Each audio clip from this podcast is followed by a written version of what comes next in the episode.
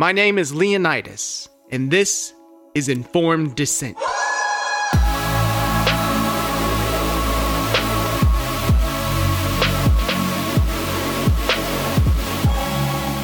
What's up, guys? Welcome to episode 22 of Informed Dissent, the podcast where we push back against the culture of groupthink and challenge the narrative.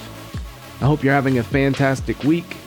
So, I don't know if you've heard of this Blue Anon thing that's been making rounds, but it's basically a play on the concept of QAnon, right? A group of people who pushed right wing conspiracy theories. But Blue Anon focuses on left wing people who push wild conspiracy theories and who exhibit cult like behavior.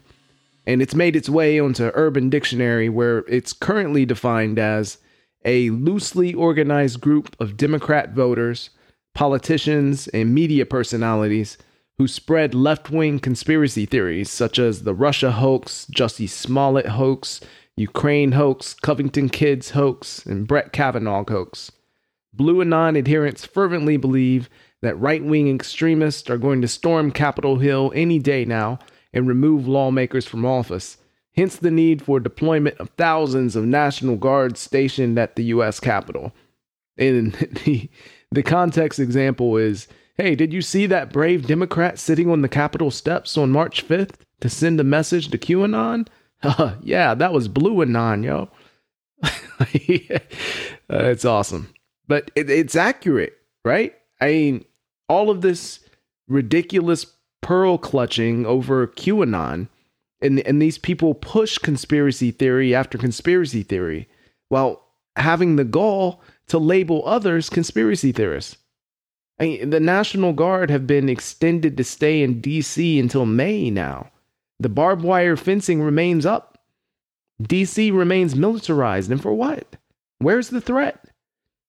And like any good conspiracy theorist, when a certain prediction doesn't come true, like say white supremacists are going to attack the Capitol on a certain date, then they just shrug it off and move the date back, and nobody calls them on it. I mean, honestly, the biggest and most dangerous conspiracy theory that exists at the moment is critical race theory and the self proclaimed anti racist who adhere to it. And we've talked about that many times on the show before. And you're going to be hearing me continue to talk about this stuff a lot because the threat is so pervasive. And I'm not sure people realize just how pernicious and diabolical it really is. These anti racist people are certifiably nuts. Nuts. They're, they're crazy. I mean, every week there are new examples of the psychosis permeating our institutions. This week is no different. An Arizona State Associate Dean apparently wrote a book called Labor Based Grading Contracts, where he detailed how grading students' writing is a form of racism and white supremacy. Grading students' writing is a form of racism and white supremacy. I this is the insanity that underlies critical race theory, and it is insanity. The foundation of this argument is that meritocracy itself is somehow based in whiteness and is inherently a racist idea. Students excelling because of high quality work is apparently emblematic of white supremacy. It's just, uh, it gets to a point where I wonder how on earth this is even real. How can people possibly hold these positions without recognizing just how utterly insane they sound. When you look at it rationally, it's clear, clear that you're doing exactly what you claim to be against.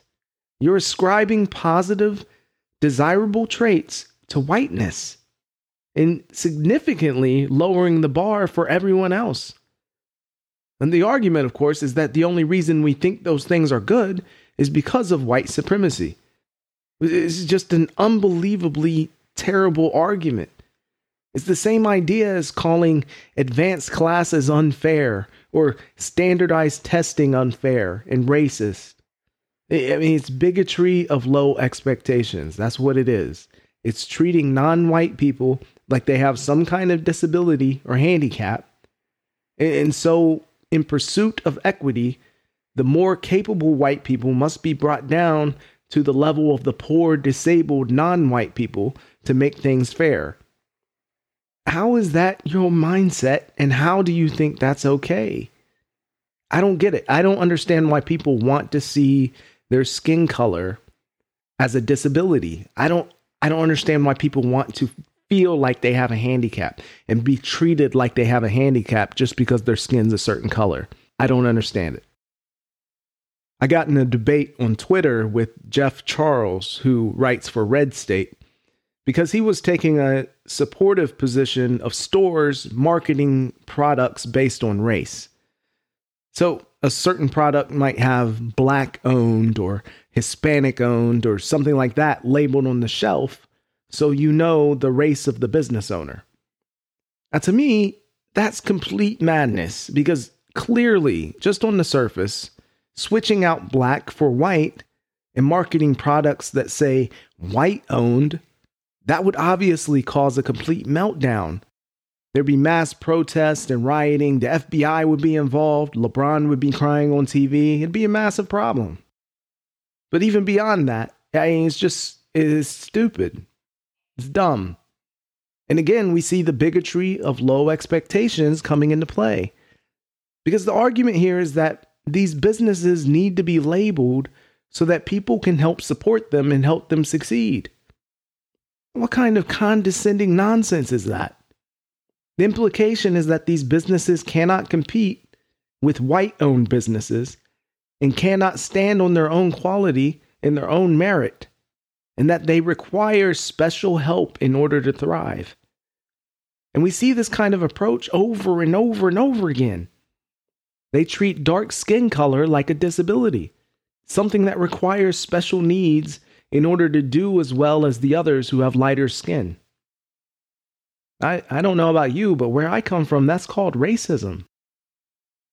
Look, I know this blue anon and woke stuff is somewhat of a jokey phrase, and I do my fair bit of satirizing this stuff and making incredulous jokes about it, but it cannot be overstated how evil and dangerous this stuff is. It's not a joke, and it's extending its tentacles into every aspect of our society. Bari Weiss published an article in the City Journal the other day entitled The Miseducation of Americans' Elites, where she details how parents of private school students are terrified to dissent against the woke ideology being pushed in these schools. And I just want to highlight some of it here because it's legitimately horrifying. This particular article focused on interviews done with parents and teachers in California and New York. And it reads exactly like a description of people trapped in a cult. Because that, that's exactly what it is. These parents meet clandestinely on Zoom calls they use pseudonyms. They have this whole underground meeting strategy because they say they could face profound repercussions if they're found out. You have a, math teacher in New York saying he feels like it's a cult and it's all around him. And he's just trying to save kids from becoming members. These parents say that their kids are afraid to speak up in class. They're being taught that capitalism is evil, that America is fundamentally a bad country, and that they, the white students, bear collective racial guilt. And not a single parent would give their name because they're afraid of backlash. If you didn't know better, uh, you'd think I was talking about North Korea. There was one parent who Weiss reported uh, came from a communist country and said, I came to this country escaping the very same fear of retaliation that now my child feels. A student at Fieldston High School in New York said that they aren't allowed to use the phrase Newton's laws anymore. Instead, they have to call them the three fundamental laws of physics in order to decenter whiteness decenter whiteness, reducing Newton and his contributions to physics to skin color. Another New York school, Brentwood, held racially segregated community building sessions, replaced their English curriculum without telling the parents, replacing classics like Scarlet Letter and To Kill a Mockingbird with woke literature like Dear Martin and Dear Justyce. And they had a whole faculty book study of Robin DiAngelo's white fragility. it's just unreal. The article goes on and on and details horrifying fact after horrifying fact. Parents, teachers, students, whoever even questions the dogma, they're bullied and shamed. These schools are teaching kids that white people are inherently racist and that non white people are inherently victims. That's what they're teaching. And they're teaching them to be obsessed with skin color, that everything revolves around it. Sure, nothing bad can ever come from that. It's just, it's not good, guys. I, I say it all the time, but we really need to push back on this stuff wherever we find it. If it's happening where you live, make it known that you're against it. You know, sometimes people just need to see someone else stand up before they find the courage to do it too. I mean, just in general, we need to do a better job at supporting people when the cancel mob attacks. You know, I, people need to feel free to express their beliefs, but many don't because of the looming threat of the mob. And it isn't always clear that anyone will be there to back them up if the mob comes after them. And that needs to change. We need to have each other's back and stand up against this stuff. I just can't believe that this is where we are as a country right now. We have made great strides in moving toward a post racial society. We had, and then all of a sudden, the bottom fell out. And it's difficult not to pinpoint the beginning of that uh, to be in 2008 with the election of Barack Obama, the divider in chief. We've allowed this small group of intellectually bankrupt morons to hijack our entire society through the education system. And now we find ourselves surrounded by a mindless cult that believes racism is a noble pursuit if targeted toward a certain racial group. And the hatred and animosity and vitriol that emanates from the people who have fully subscribed to this cult is just unbelievable. You have people actually contemplating whether they should marry someone or not, because it would mean marrying into a white family. You have people saying outright that they hate white people and that they block white people on social media because they can say and do nothing creative or profound. That was a real tweet. You have kids being forced to affirm their white privilege and confess their racism like it's some kind of Maoist struggle session.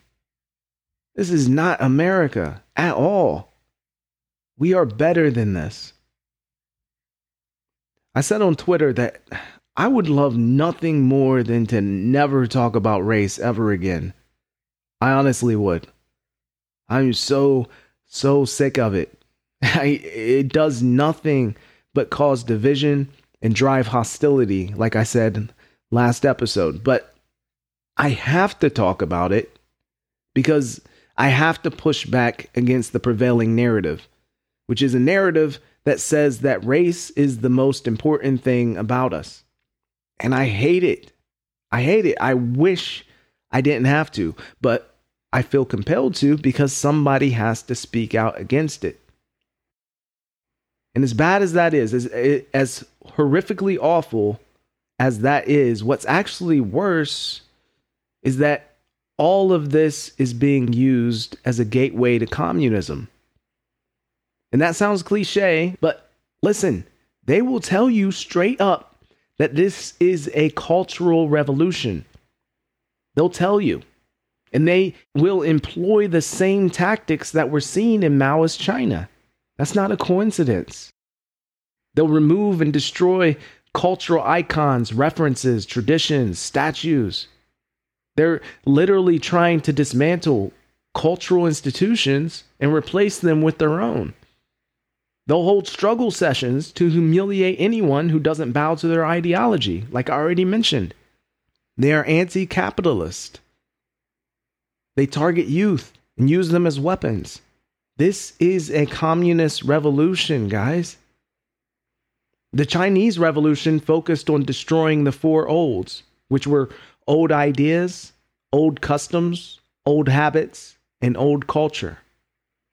They literally wanted to erase history to make way for the new ideology so they they would change the names of streets and the names of buildings. They would destroy things like grave sites and statues and monuments. They, they would tear down certain architecture, destroy classic literature and paintings and anything that was deemed to be misaligned with Maoism. They would publicly humiliate dissidents and force them to confess to their crimes, which were some form of heresy against the ideology. Does any of that sound familiar? And ultimately, millions of people ended up being killed. I want to read you this quote from a critical race theory textbook just to pinpoint how horrific this stuff is. It says, quote, crits or critical race theory advocates are also highly suspicious of another liberal mainstay, namely rights especially some of the older, more radical CRT scholars with roots in racial realism and an economic view of history believe that moral and legal rights are apt to do the right holder much less good than many would like to think. Rights are almost always procedural, for example, to a fair process, rather than substantive, for example, to food, housing, or education. Think how our system applauds affording everyone equality of opportunity, but resist programs to ensure equality of results. End quote.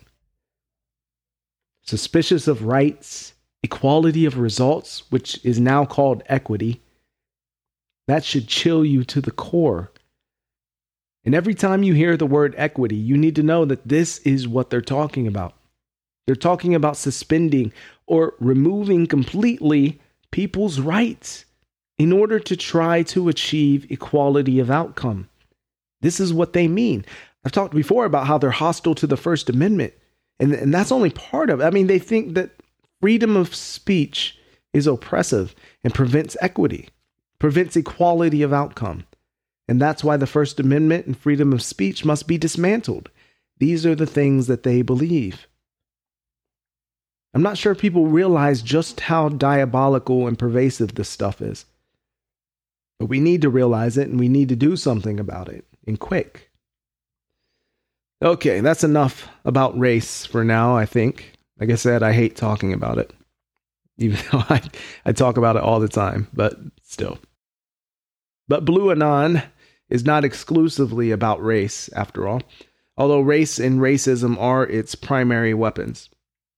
But Blue Anon is involved in all kinds of other insanity, like canceling a cartoon skunk for supposedly perpetuating rape culture, canceling the word normal on beauty products, believing that Trump had children in concentration camps, but ignoring Biden holding a record number of migrant children in the same or similar facilities, believing Biden's cognition is intact and everything is under control, canceling a guitar player for reading a book refusing to open schools despite the incessant chants of trust the science, pretending like being obese is healthy and isn't a primary risk factor for COVID mortality. Again, trust the science. Supporting the National Guard in Washington, D.C., and calling that a crisis, while DHS asks for volunteers to help secure the border, and they pretend not to notice believing in racial conspiracies within the British royal family because Meghan Markle, also a member of Blue Anon, said so. No, I've talked about race again. But I won't go through all these, but I'll I'll just hit a few. So let's start with the infamous rapist, sexual assault fiend, Pepe Le Pew. He has been canceled, removed from Space Jam 2, resigned to the shadows of shame in the forgotten halls of Looney Tunes history. Good riddance to that monster.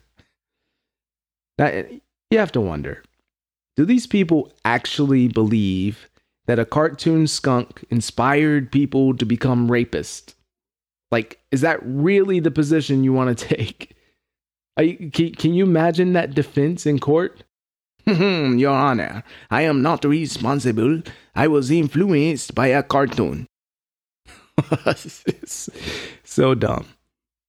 So yeah, my wife and I were watching Looney Tunes the other night actually, and we were watching an episode of Foghorn Leghorn, and man, the stuff they put in those old cartoons was outrageous. But that's what made them funny, right? I mean, like Foghorn Leghorn was setting traps for a baby rooster that had just been born because he didn't want the rooster to take his place. Now, it wasn't like an actual baby. Like the rooster was born able to talk and like had a witty sense of humor the whole time. so like, it's like he was like a kid. But that's how those cartoons work. But um, so he set all these traps for this little kid rooster, right? And one was a shotgun on a string. He tried to get the rooster to pull. Uh, he threw a ball into traffic and told him to go get it. he tried to get him to step on a landmine. if you ever watch Looney Tunes, none of that is surprising. There's crazy stuff all the time. I mean, those kind of physical comedy gags were commonplace, and they're extremely funny. It's violence, but it's comedic cartoon violence. I mean, when Foghorn Leghorn shoots himself with his own gun, his beak gets all twisted and his feathers get blown off. But other than that, he's fine. And we understand it as a joke. Even as kids, it was understood to be cartoon goofiness. It's not real. and the joke with Pepe Le Pew was that he was a skunk and he had no clue that he smelled horrendous. No clue. Completely oblivious to his stench. In no way was he a hero or a role model. It was just, it was simply a running gag where he would mistake a female cat for a skunk after the cat somehow ended up with a line of white paint down its back. And he would pursue her, and the cat would try her best to escape because he was a skunk. That's why it was funny. It's a comedy of errors. Mistaking a cat for a skunk and having absolutely no clue how offensive he is, both in excessive affection and his rancid smell. Nobody wanted to be Pepe Le Pew. Nobody admired that behavior and wanted to emulate it. Nobody wanted to be a skunk pursuing cartoon cats. It's ridiculous.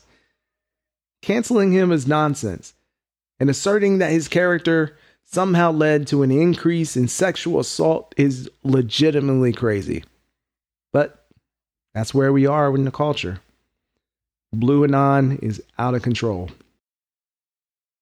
So we also received news that Unilever, the parent company of Dove, Axe, Vaseline, etc., has decided to cancel the word normal in order to, as they put it, champion a new era of beauty which is equitable and inclusive, as well as sustainable for the planet. what? What does that even mean? And there's that word equitable again. Equity, equal outcomes. It's a extremely dangerous concept. And we're seeing it parroted all over the place. Now you can't can't even get soap without talking about equity, apparently. And they say that using the word normal makes people feel excluded. Boo freaking who, man? What? My God, are, are we really this fragile as a people? I mean, well, honestly, I, for one, will never be happy until I see Dove soap and Axe body spray marketed with every possible skin tone, every single nationality, and all 56 genders with their transgender counterparts, okay? Otherwise, they're not being inclusive enough and they need to be destroyed. Had it with these bigots. These, these people are nuts. I mean, come on. Blue Anoners are crazy. Remember when they were freaking out about Trump putting children in literal concentration camps? Yeah, well, good news. They're now mere holding facilities, like magic. Though the New York Times did manage to call them jail like facilities which is uh, a little bit closer. but a record number of kids, more than 3,400, are being held at the moment. And Biden administration is holding them longer than legally allowed to and putting them in adult facilities, which they're not supposed to do either. But everything's fine. No worries. Everything's all good. And migrants are just pouring over the border now, and it's a mess. To be fair, immigration has been a mess for a long time, but Blue Anoners like to refer to the immigration mess in vastly different ways when there is a Democrat in office versus a Republican. It's amazing. Everything is much better under Biden, guys. Don't ask questions. Biden won't answer them even if you do. The dude is MIA. He's not taking questions from anyone unless they're pre scripted, apparently. And there is zero chance this dude is cognitively intact. Zero chance. And the other day, he got so lost, he forgot the name of the Pentagon and the name of his Secretary of Defense, saying the guy that runs that thing over there. the thing, you know, the thing. Look, dementia or any kind of cognitive decline is nothing to joke about. But the real issue are the people around him and the people who support him who pretend like it's not happening. All you have to do is look at a Biden speech from like five years ago and then look at him now. And it's obvious. It can't be denied. And more and more people are catching on to it. A Rasmussen poll put out the other day says that 50% of voters question Biden's mental and physical fitness. It is very apparent what's going on. And those around him have to know it. So it makes you wonder who is pulling the strings. Who's actually running the country right now? Lastly, Winston Marshall, the banjo player for Mumford and Sons, was pushed out of the band and forced to undergo a public struggle session where he confessed his sins and repented to the gods of wokeness, all for reading a book. Reading a book. That's what he did. He read a book that the woke cult didn't like and paid the price for it. That book was a book called Unmasked by journalist Andy Ngo about the history and tactics of Antifa. This is apparently considered an unforgivable blasphemy. Andy Ngo is labeled a white supremacist by the Blue Anoners. Never mind that he is of Asian descent. It's immaterial. Asian people are white now anyway, obviously. But this is where we are now. You can get the mob sent after you to destroy your life if you even read the wrong thing. Reading a book they don't want you to read is now a thought crime. But you know what really made me angry about this story, outside of the actual canceling, was the fact that he apologized. Please don't do that. Do not give in to the mob. It makes it so much harder because once you bow down to them and, and you grovel and you give in to the tyrants, you create worse tyrants. Jordan Peterson says that all the time. You bow to tyrants, you create worse tyrants. We got to stop doing that. Stop groveling. But this is what they do it's emotional blackmail, psychological manipulation, the same tactics as manipulative abusers.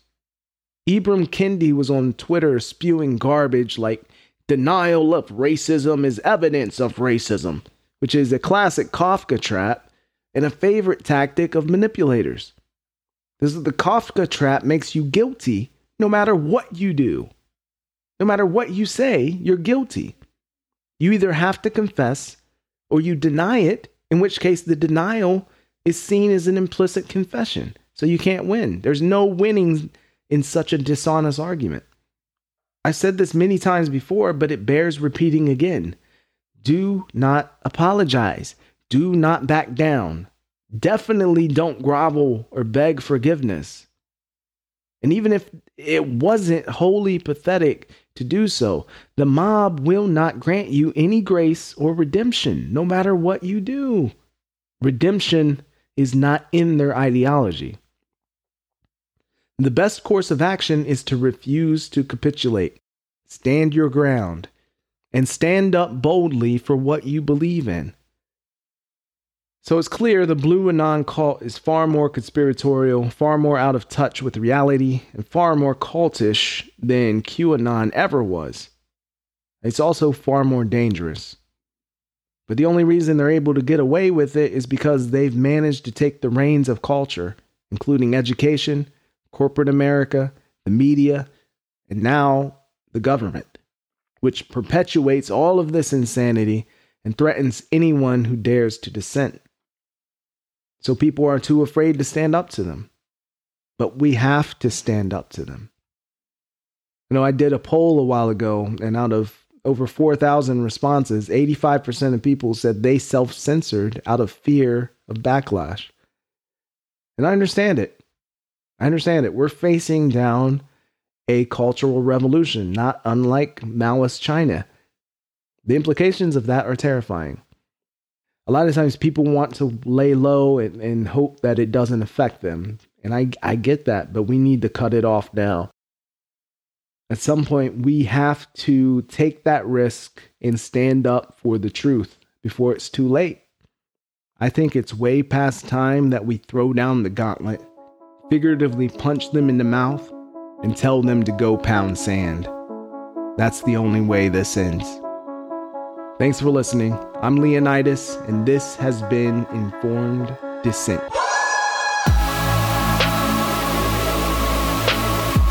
If you would like to help support the show through donation, you can do so at donorbox.org slash Leonidas. D-O-N-O-R-B-O-X dot org slash Leonidas. I really appreciate that. If you enjoyed this episode, make sure you subscribe, give it a five-star rating, share with your friends. Also follow me on social media at Leonidas Johnson. And check out my website at leonidasjohnson.com. And always remember, do your own research, challenge everything, don't be afraid to stand up for what you believe. We'll see you next week. God bless.